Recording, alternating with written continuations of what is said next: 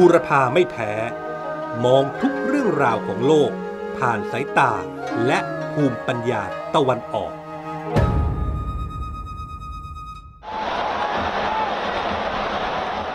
How do you bring Messi and Suarez to Hong Kong and not put them on for anything? It's, it's disappointing.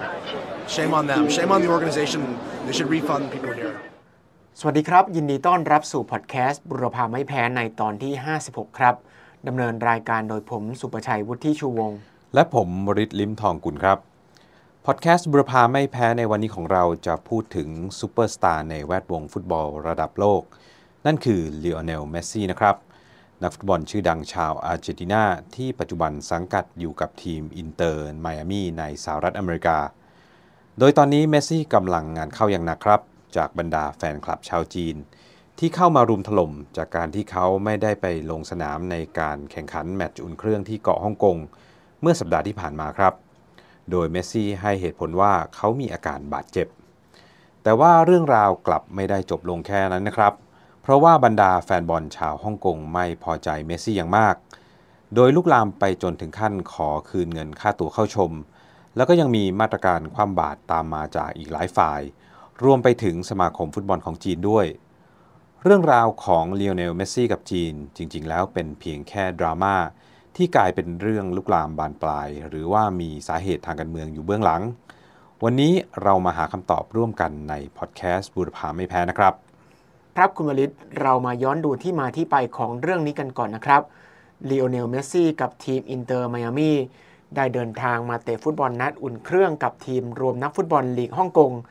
ในวันที่สี่กุมภาพันธ์ที่ผ่านมาโดยชาวฮ่องกงตื่นเต้นกับการมาเยือนของนักฟุตบอลซูเปอร์สตาร์อย่างเมสซี่อย่างมากนะครับในวันที่เมสซี่และสมาชิกในทีมเดินทางมาถึงฮ่องกงมีแฟนๆมารอต้อนรับกันอย่างมากมายเสียงเรียกชื่อของเขานั้นดังกึกก้องไปทั่วบริเวณโรงแรมที่พักของทีมอินเตอร์ไมอามี่ป้ายรถเมล์และจอ แอล ซี ดี ทั่วฮ่องกงใช้โฆษณาโปรโมทเกมกระชับมิตรครั้งนี้และยังมีการจัดเรือสำเภาแบบดั้งเดิมที่เป็นสัญลักษณ์ของฮ่องกงสกรีนใบเรือเป็นภาพใบหน้าของเมสซี่เล่นไปที่กลางอ่าววิกตอเรียที่เป็นแลนด์มาร์คชื่อดังของฮ่องกงด้วยเรียกได้ว่าเป็นการต้อนรับที่จัดเต็มทีเดียวครับนอกจากนี้เสื้อของทีมอินเตอร์ไมอามี่ก็ขายดีเป็นเทน้ำเทท่าเจ้าของร้านขายเสื้อบอกว่าภายในสามเดือนสินค้าถูกขายจนหมดสต็อกเลยนะครับนี่ก็แสดงให้เห็นว่าชาวฮ่องกงต่างตื่นเต้นกับการแข่งขันครั้งนี้และรอคอยที่จะได้พบกับนักฟุตบอลในดวงใจของพวกเขาครับครับคุณสุภชัยในวันที่มีการแข่งขันทางการฮ่องกงได้ทำการปิดถนนหลายสายเพื่อรองรับความหนาแน่นของแฟนบอลจำนวนมหาศาลที่มุ่งหน้าไปยังฮ่องกงสเตเดียมสนามแข่งขันที่มีความจุ สี่หมื่น ที่นั่งแต่ว่าเมื่อถึงเวลาประกาศรายชื่อนักเตะที่จะลงสนามบรรดาแฟนบอลต่างก็อึ้งไปตามๆกันครับเมื่อได้รู้ว่าลีโอเนลเมสซี่ซุปเปอร์สตาร์ที่ทุกคนเฝ้ารอจะไม่ลงสนามโดยเมสซี่ให้เหตุผลในภายหลังว่าเขามีอาการบาดเจ็บที่กล้ามเนื้อขาหนีบโดยเขาได้แต่นั่งอยู่บนมานั่งผู้เล่นสำรองริมสนามตลอดเวลาเก้าสิบนาทีจนกระทั่งจบเกมครับเหตุการณ์เช่นนี้สร้างความไม่พอใจให้กับแฟนบอลชาวฮ่องกงเป็นอย่างยิ่งนะครับโดยมีการส่งเสียงโห่ร้องตลอดทั้งเกมการแข่งขันหลายคนแสดงท่าทีที่ไม่พอใจแล้วก็มีอีกไม่น้อยที่เดินออกจากสนามไปเลยไม่ดูการแข่งขันแล้วเพราะเกือบทุกคนต่างยอมควักเงินซื้อตั๋วมาราคาแพงหูฉี่นะครับก็เพื่อต้องการที่จะชมลีลาของนักฟุตบอลที่ได้ขึ้นชื่อว่าเก่งที่สุดในประวัติศาสตร์โลกฟุตบอลเลยทีเดียวครับซึ่งเมื่อผมไปดูราคาค่าตั๋วของแมตช์นี้แล้วก็ต้องยอมรับนะครับว่าไม่ใช่ถูกๆเลยโดยราคาตั๋วที่ขายอย่างเป็นทางการเมื่อคิดเป็นเงินบาทไทยแล้วก็มีราคาตั้งแต่ สี่พัน บาทไปจนถึง สองหมื่นสองพันห้าร้อย บาทเลยทีเดียว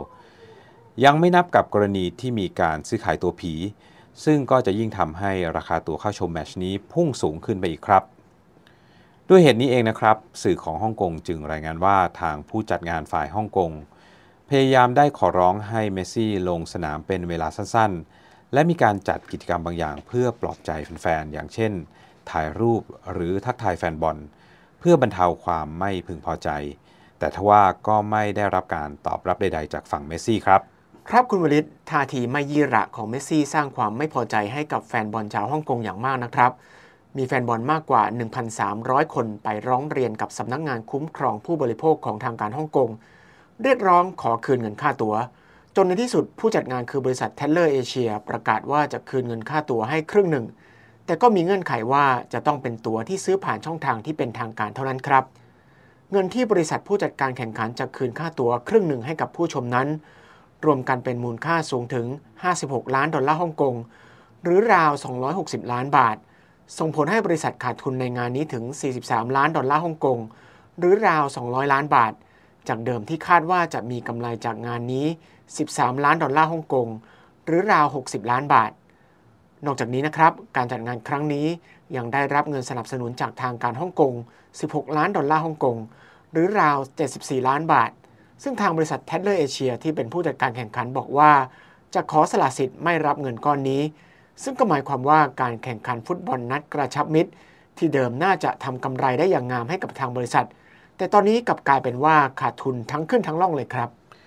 ครับดราม่าที่เมสซี่ไม่ลงเตะที่ฮ่องกงไม่ได้จบลงแค่นี้นะครับเพราะว่าอีกแค่สามวันถัดมาคือวันพุธที่เจ็ดกุมภาพันธ์นักเตะชาวอาร์เจนตินารายนี้กลับสามารถลงสนามในการแข่งขันที่เมืองโกเบประเทศญี่ปุ่นได้นานถึงสามสิบนาทีทำให้ยิ่งไม่มีใครเชื่อเลยครับว่าเมสซี่จะได้รับบาดเจ็บจริงๆในการไปเยือนเกาะฮ่องกงนอกจากนี้ยังมีคนไปขุดดราม่าเพิ่มเติมจากวิดีโอการแข่งขันนะครับพบว่าเมสซี่พยายามหลีกเลี่ยงไม่ยอมจับมือกับนายจอห์นลีผู้ว่าการเกาะฮ่องกงท่าทีเช่นนี้นะครับยิ่งเพิ่มความเดือดดาลให้กับบรรดาชาวฮ่องกงและชาวจีนอย่างมากโดยระบุว่าท่าทีของเมสซี่เป็นการลบหลู่ชาวจีนจนกระแสต่อต้านลุกลามไปอย่างรวดเร็วนะครับฟังสมาชิกสภานิติบัญญัติของฮ่องกงหลายคนบอกว่าเมสซี่โกหกเรื่องอาการบาดเจ็บทีมอินเตอร์ไมอามี่ก็เมินเฉยต่อความรู้สึกและความต้องการของแฟนบอลและก็อาจจะมีมือที่มองไม่เห็นบงการอยู่เบื้องหลังเพื่อที่จะแสดงสัญลักษณ์ในการต่อต้านฮ่องกงและประเทศจีนโดยถึงกับมีกระแสเรียกร้องนะครับว่าให้ขึ้นบัญชีดำห้ามลีโอเนลเมสซี่เดินทางเข้าฮ่องกงอีกต่อไปเลยทีเดียวครับคุณวลิศดราม่าเรื่องนี้ไม่ได้หยุดอยู่แค่เพียงเกาะฮ่องกงเท่านั้นนะครับเมื่อหนังสือพิมพ์ Global Times สื่อของทางการจีนเขียนในบทบรรณาธิการว่าอาจจะมีการสมคบคิดกันทางการเมืองเพื่อทำให้ฮ่องกงเสียหน้าในการจัดงานอีเวนต์ขนาดใหญ่และอาจจะเป็นการเซาะกร่อนบนทำลายเศรษฐกิจและภาพลักษณ์ของฮ่องกงและกระทบมายังจีนแผ่นดินใหญ่ด้วยผมได้คุยกับผู้สื่อข่าวจากศูนย์ข่าวกีฬาของสถานีโทรทัศน์ ซี ซี ที วี ของทางการจีนเขาให้ความเห็นว่าไม่ว่าเบื้องหลังของเรื่องนี้จะเป็นอย่างไรแต่ว่าการแสดงออกของลีโอเนลเมสซี่ชัดเจนว่าไม่ให้เกียรติชาวจีนเพราะว่าเมสซี่ไม่ได้ชี้แจงอะไรเลยตอนที่อยู่ที่ฮ่องกงเขาได้โพสต์ข้ออ้างว่าบาดเจ็บจนลงสนามไม่ได้เมื่อเวลาผ่านไปแล้วนานถึงสามวันและถึงแม้ว่าจะบาดเจ็บจริงๆเขาก็น่าจะถ่ายรูปกับแฟนบอลจับมือกับผู้บริหารของทางการฮ่องกงได้ซึ่งนี่ก็ถือเป็นมารยาทขั้นพื้นฐานครับผู้สื่อข่าวชาวจีนรายนี้บอกว่าชาวจีนถือว่าการให้เกียรติซึ่งกันและกันนั้นเป็นสิ่งที่สำคัญที่สุดถึงแม้ว่าในใจจะคิดอย่างไรก็ตามแต่ว่าต้องเอาน้ำขุ่นไว้ในน้ำใสไว้นอกแสดงออกด้วยท่าทีที่เหมาะสมต่อกันครับผมยังได้ตรวจสอบความคิดเห็นของชาวจีนในสื่อสังคมออนไลน์ของจีนอย่างเว่ยป๋อพบว่าโพสต์เกี่ยวกับลีโอเนลเมสซี่ติดอันดับสูงสุดและมีชาวจีนเข้ามาวิพากษ์วิจารณ์ตำหนิกันอย่างมากมายโดยชาวจีนบอกนะครับว่าถ้าหากนักฟุตบอลชาวอาร์เจนตินารายนี้ไม่ให้เกียรติชาวจีนก็อย่าให้เขาได้เงินจากประเทศจีนไปแม้แต่สตางค์เดียวครับครับนอกเหนือจากชาวฮ่องกงแล้วฝั่งจีนแผ่นดินใหญ่ก็มีการออกมาตรการตอบโต้เมสซี่เช่นกันโดยฝ่ายกีฬาของทางการกรุงปักกิ่งและก็เมืองหางโจวมณฑลเจ้อเจียงได้ประกาศยกเลิกการเป็นเจ้าภาพการจัดแข่งขันฟุตบอลกระชับมิตรสองแมตช์ที่มีทีมชาติอาร์เจนตินาร่วมลงแข่งในเดือนมีนาคมนี้นะครับทั้งนี้ทีมอาร์เจนตินามีกำหนดต้องลงประชันฝีเท้ากับทีมชาติไอวอรีโคสต์แชมป์ทวีปแอฟริกาทีมล่าสุดที่กรุงปักกิ่งแล้วก็มีกำหนดลงแข่งกับทีมชาติไนจีเรียที่เมืองหางโจวแต่ว่าการแข่งขันทั้งสองนัดได้ถูกยกเลิกไปภายหลังเกิดกรณีดราม่าของเมสซี่ขึ้นโดยฝ่ายกีฬาของทางการจีนยังระบุด้วยนะครับว่าไม่มีแผนที่จะจัดกีฬาการแข่งขันที่มีเมสซี่ร่วมลงเล่นด้วยเหตุผลที่ทุกคนรู้กันดีครับนอกจากการตอบโต้จากทางการจีนแล้วบรรดาธุรกิจเอกชนแล้วก็บริษัทห้างร้านของจีนทั้งหลายก็จำเป็นต้องทำตามกระแสมติมหาชนของชาวจีนด้วยเช่นกันนะครับ โดยสินค้าต่างๆของบริษัทจีนที่มีเมสซี่เป็นพรีเซนเตอร์ต่างก็ทยอยพิจารณาแล้วก็ยกเลิกสัญญาโฆษณาเช่นเดียวกันไม่ว่าจะเป็นแบรนด์นมเมืองนิ้วแบรนด์เหล้าขาวชื่อสุยเหอรวมไปถึงบริษัทขนส่ง เจ ที Express เป็นต้นครับครับคุณวลิศตอนนี้อาจจะพูดได้ว่าเลโอเนลเมสซี่น่าจะหมดอนาคตในประเทศจีนแล้วแต่ก็ต้องจับตาต่อไปนะครับว่าดราม่าเรื่องนี้จะส่งผลกระทบไปถึงสโมสรอินเตอร์ไมอามี่ต้นสังกัดของเขาหรือไม่รวมทั้งตัวเดวิดเบ็คแฮมที่เป็นประธานและเจ้าของร่วมของสโมสรเพราะว่าในการแข่งขันที่ฮ่องกงนั้นเบ็คแฮมก็ถูกโหอย่างหนักระหว่างการกล่าวสุนทรพจน์และเดินทักทายกับแฟนบอลชาวฮ่องกงสำหรับทีมอินเตอร์ไมอามี่นั้นเป็นสโมสรฟุตบอลน้องใหม่ของสหรัฐที่เพิ่งก่อตั้งขึ้นเมื่อปี สองพันห้าร้อยหกสิบเอ็ด หรือเมื่อ หก ปีก่อนนี้เองจากการสนับสนุนของเดวิดเบ็คแฮมและจอร์จมาร์กนักธุรกิจมหาเศรษฐีชาวอเมริกันซึ่งร่ำรวยมาจากธุรกิจก่อสร้างและวิศวกรรมในรัฐไมอามีโดยที่ลีโอเนลเมสซี่นั้นได้เข้ามาร่วมทีมในปี สองพันห้าร้อยหกสิบห้า หลังจากเขานำพาทีมชาติอาร์เจนตินาคว้าชัยในศึกฟุตบอลโลกที่กาตาร์ทั้งนี้มีการประเมินกันว่ามูลค่าทางธุรกิจของสโมสรอินเตอร์ไมอามีอาจสูงถึง หนึ่งพันห้าร้อย ล้านดอลลาร์ในปีนี้ครับแน่นอนว่าเรื่องราวที่เกิดขึ้นที่ฮ่องกงทำให้ตัวลีโอเนลเมสซี่และก็สโมสรอินเตอร์ไมอามีอาจสูญเสียโอกาสทางธุรกิจครั้งสำคัญในประเทศจีนนะครับแล้วก็ไม่แน่ว่าอาจลุกลามไปถึงทีมชาติอาร์เจนตินาด้วยเพราะว่าทางการจีนก็ประกาศแล้วว่าจะไม่สนับสนุนการแข่งขันที่มีเมสซี่ร่วมลงแข่งทั้งหมดเลยครับเหตุที่เกิดขึ้นนี้ถือเป็นการสูญเสียโอกาสทางธุรกิจอย่างมากนะครับเพราะแม้ว่าฟุตบอลจะเป็นกีฬายอดนิยมอันดับหนึ่งของชาวโลกแต่ในจีนฟุตบอลยังถือเป็นกีฬาที่ยังไม่ได้รับความนิยมมากนักเมื่อเทียบกับกีฬาประเภทอื่นๆไม่ว่าจะเป็นบาสเกตบอลปิงปองกรีฑาหรือว่ายน้ำยิ่งเป็นสโมสรแล้วก็นักฟุตบอลชาวต่างชาติด้วยแล้วการที่มีแฟนคลับจำนวนมากในประเทศจีนก็ถือเป็นฐานทางธุรกิจที่สำคัญมากเลยทีเดียวแต่ว่าลีโอเนลเมสซี่แล้วก็สโมสรอินเตอร์ไมอามีกลับก้าวพลาดนะครับจากเหตุการณ์ในครั้งนี้ครับครับคุณวริศเรื่องราวของเมสซี่ทำให้ผมนึกถึงนักกีฬาอีกคนหนึ่งที่ได้โอกาสและประโยชน์จากความเป็นจีนเธอก็คือกู่อ้ายหลิงหรือไอลินกูนักสกีสาววัยยี่สิบปีที่กลายเป็นดาวเด่นจากการแข่งขันโอลิมปิกฤดูหนาวปี สองพันยี่สิบสอง ที่กรุงปักกิ่ง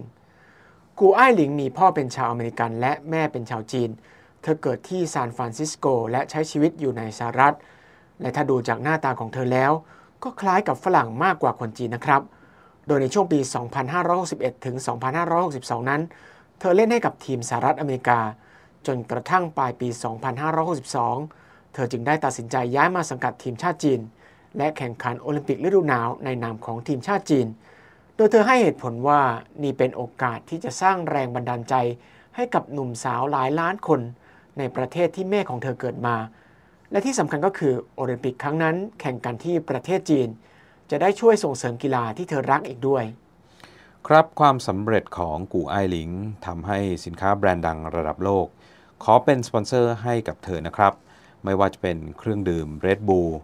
หูฟัง Beats รวมไปถึงรถยนต์ Cadillac นอกจากนี้เธอยังเป็นพรีเซนเตอร์ให้กับผลิตภัณฑ์ของจีนมากกว่ายี่สิบรายด้วยนะครับทั้ง Bank of China China Mobileนมเมืองนิ้วรวมไปถึงร้านกาแฟแฟรนไชส์ยักษ์ใหญ่อย่างลักกิ้งคอฟฟี่ซึ่งเป็นคู่แข่งของ Starbucks ในประเทศจีนด้วยครับมีรายงานชี้เห็นด้วยนะครับว่าแต่ละแบรนด์สินค้าที่จะเข้ามาให้ไอรินกูพิจารณาเป็นพรีเซนเตอร์นั้นต้องมีมูลค่าสัญญาอย่างน้อยอยู่ที่สองล้านปอนด์หรือประมาณเก้าสิบล้านบาททำให้มีการประเมินว่าในปีที่เธอคว้าแชมป์โอลิมปิกนั้นเธอสามารถทำรายได้จากค่าพรีเซนเตอร์โฆษณาได้มากกว่าสิบสองล้านปอนด์หรือประมาณห้าร้อยสี่สิบห้าล้านบาทเลยทีเดียวนี่ยังไม่นับเงินรางวัลต่างๆที่เธอจะได้จากการเล่นกีฬาอีกด้วยนะครับยิ่งไปกว่านั้นด้วยจุดเด่นด้านรูปร่างหน้าตาของเธอไอรินกูยังได้รับโอกาสเชื้อเชิญให้เข้าสู่วงการแฟชั่นโดยไปร่วมงาน Paris Fashion Week และยังได้ร่วมงานแฟชั่นโชว์ของ Louis Vuittonส่งผลให้สินค้าแบรนด์หรูล้วนแล้วแต่อยากให้นักสกีดาวรุ่งรายนี้ถือสินค้าของแบรนด์ในที่สาธารณะนะครับไม่ว่าจะเป็น Louis Vuitton, Tiffany แอนด์ Co, Gucci แล้วก็ Fendi นะครับเพ ราะแบรนด์หรูเหล่านี้ล้วนแล้วแต่มีชนชั้นกลางชาวจีนเป็นลูกค้ารายสำคัญครับใช่แล้วครับคุณวริศกีฬานั้นแท้จริงแล้วก็เป็นธุรกิจอย่างหนึ่งเม็ดเงินจากการโฆษณาและการขายสินค้าที่เกี่ยวข้องนั้นมีมากกว่าค่าตั๋วเข้าชมการแข่งขันนักกีฬาหลายคนกลายเป็นเซเลบคนดังสร้างรายได้และโอกาสมากมายโดยเฉพาะในประเทศจีนที่มีแฟนคลับจำนวนมากเรื่องของ Lionel Messi และกู่อ้ายหลิงที่เราเล่าให้ฟังกันในวันนี้จะเป็นบทเรียนของการทำการตลาดในประเทศจีนว่าอย่าละเลยความรู้สึกของชาวจีนและอย่าข้องแวะกับประเด็นที่อ่อนไหวเช่นเรื่องฮ่องกงไต้หวันซินเจียงแต่ละสังคมมีค่านิยมที่แตกต่างกันแต่ว่าก็ต้องเคารพซึ่งกันและกันเหมือนที่คนจีนมักจะพูดกันว่าแสวงจุดร่วมสงวนจุดต่างนั่นเองครับพอดแคสต์บุรพาไม่แพ้ในวันนี้หมดเวลาลงแล้วต้องขอลาไปก่อนพบกันใหม่ในสัปดาห์หน้าสวัสดีครับสวัสดีครับบุรพาไม่แพ้มองทุกเรื่องราวของโลกผ่านสายตาและภูมิปัญญาตะวันออก